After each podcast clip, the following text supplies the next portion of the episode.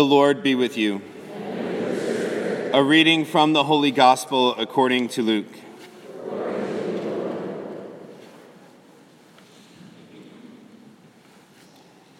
At that time, the Lord appointed 72 others, whom he sent ahead of him in pairs to every town and place he intended to visit. He said to them, The harvest is abundant, but the laborers are few. So ask the master of the harvest to send out laborers for his harvest. Go on your way. Behold, I am sending you like lambs among wolves.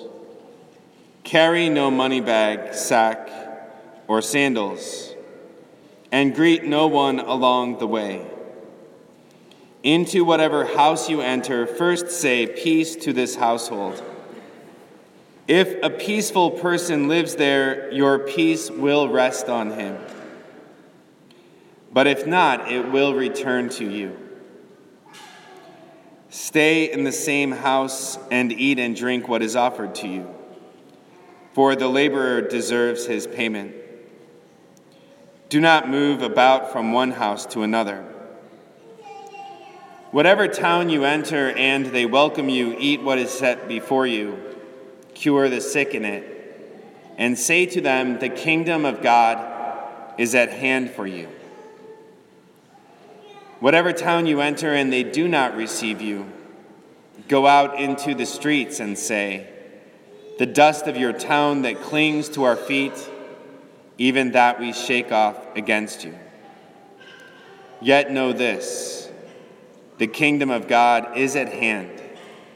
I tell you, it will be more tolerable for Sodom on that day than for that town. The 72 returned rejoicing and said, Lord, even the demons are subject to us because of your name. Jesus said, I have observed Satan fall like lightning from the sky. Behold, I have given you the power to tread upon serpents and scorpions, and upon the full force of the enemy, and nothing will harm you. Nevertheless, do not rejoice because the spirits are subject to you, but rejoice because your names are written in heaven. The Gospel of the Lord.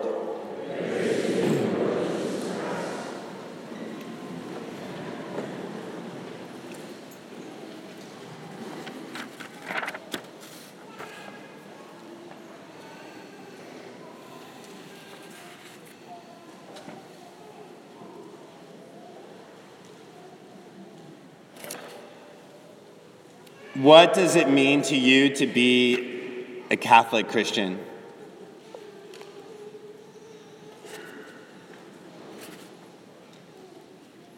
What does that mean to you?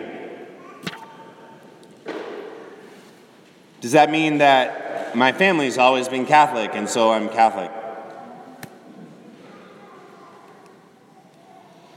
Does it mean that we go to Mass on Sunday where we sit and kneel and stand and confuse everybody who comes as a visitor.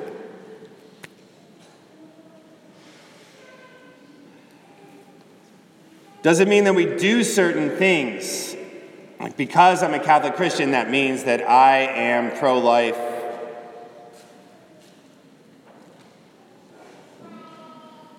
That I volunteer my time at Catholic Social Services,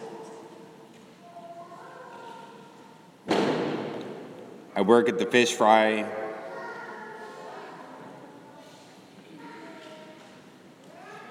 Or does it mean that something has happened to you? That something's happened to you that has completely changed your life?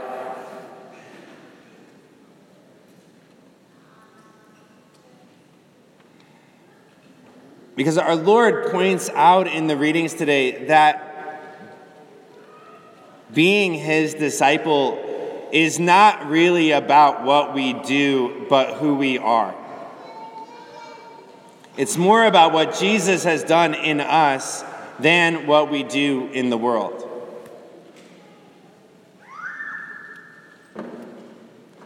John Paul II would always talk about the primacy of being over doing. Or, in more layman's terms, I have friends who often say, We're human beings, not human doings.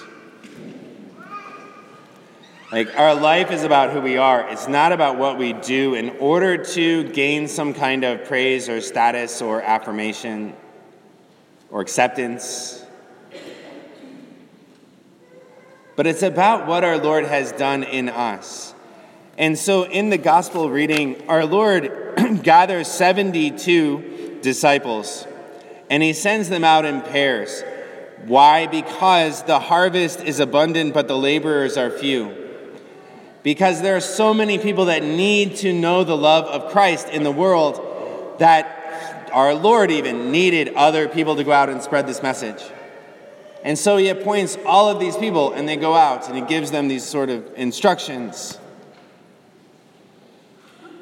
He warns them that I'm sending you like lambs among wolves. And then he tells them to practice detachment. Into whatever house you go, just stay there. Eat whatever is put in front of you. Don't take a bunch of extra stuff along to burden you. Don't worry about how you'll be taken care of. I'm going to take care of you.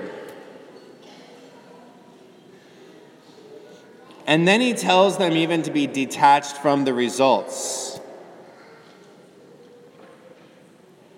Whatever town you enter and they welcome you, eat what is set before you, cure the sick in it, say to them, The kingdom of God is at hand for you. In whatever town you enter and they don't welcome you, go out into the streets, shake the dust from your feet, tell them the kingdom of God is at hand for you, and then go on your way.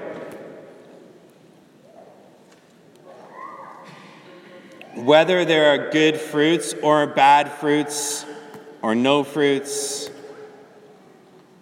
simply go and proclaim the gospel message. That's it. And probably the most surprising thing our Lord says to the disciples when they return to Him, because as they go out, they find out that what they're doing is fruitful and they're getting results. Demons are being cast out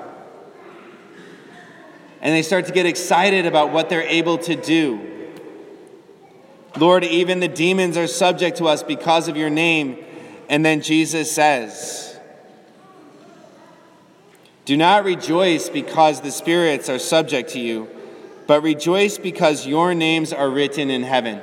Rejoice because of what I've done in you. Rejoice because of your own conversion.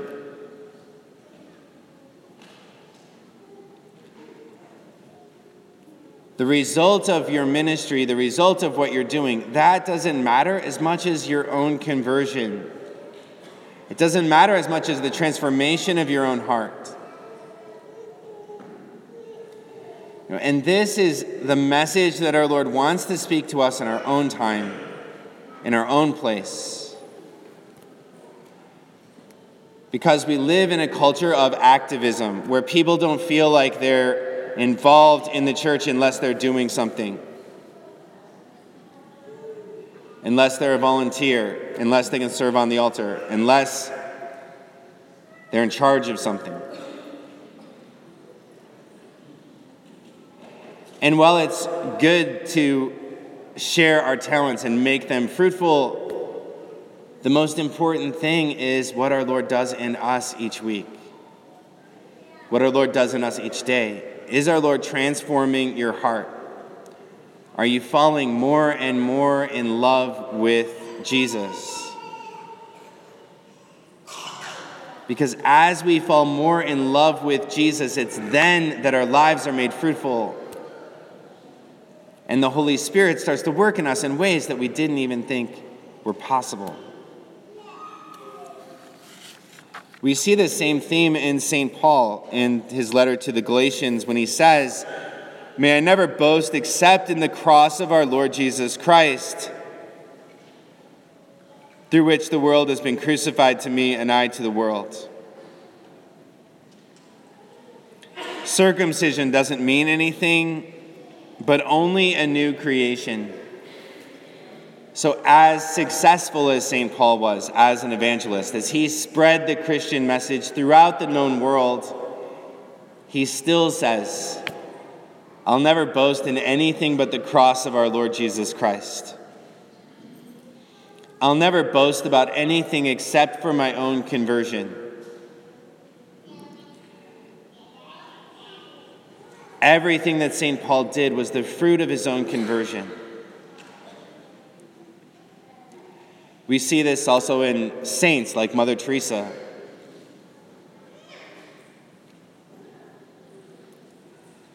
Who wouldn't really count about, she wouldn't think about the results of what she was doing. All she did was love the person in front of her.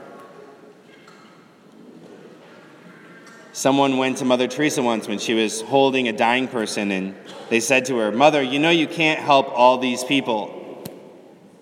It's hopeless, it's too big and she simply said, I can help this person. And that was the fruit of her own conversion.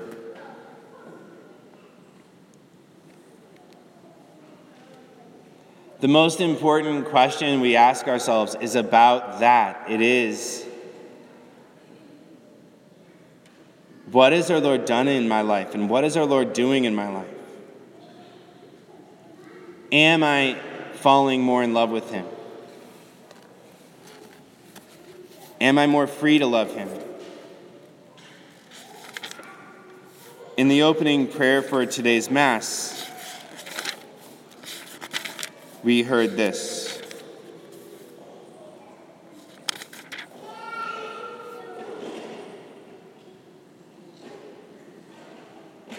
For on those you have rescued from slavery to sin you bestow eternal gladness. And that's the world that we face. It's a world where we either are enslaved to sin or we have eternal gladness. And the path to eternal gladness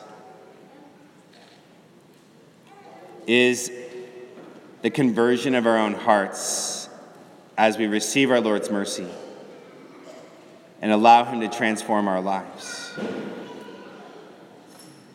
Once our lives are transformed, then we'll have plenty to do because Jesus will just start sending you people. And so today, let us pray that we will be more focused on the transformation of our own hearts that will be detached from the results of what we do and rejoice in what our Lord has done in us. And as we receive our Lord in the Eucharist, and that same Jesus who sent out the 72 comes down to touch us to be consumed by us. Let us ask for the grace to be consumed by his love, that we may truly live that life of joy, that life of grace. That moves us to go out and proclaim to everyone we meet everything that our Lord has done for us, and that the kingdom of God is indeed at hand.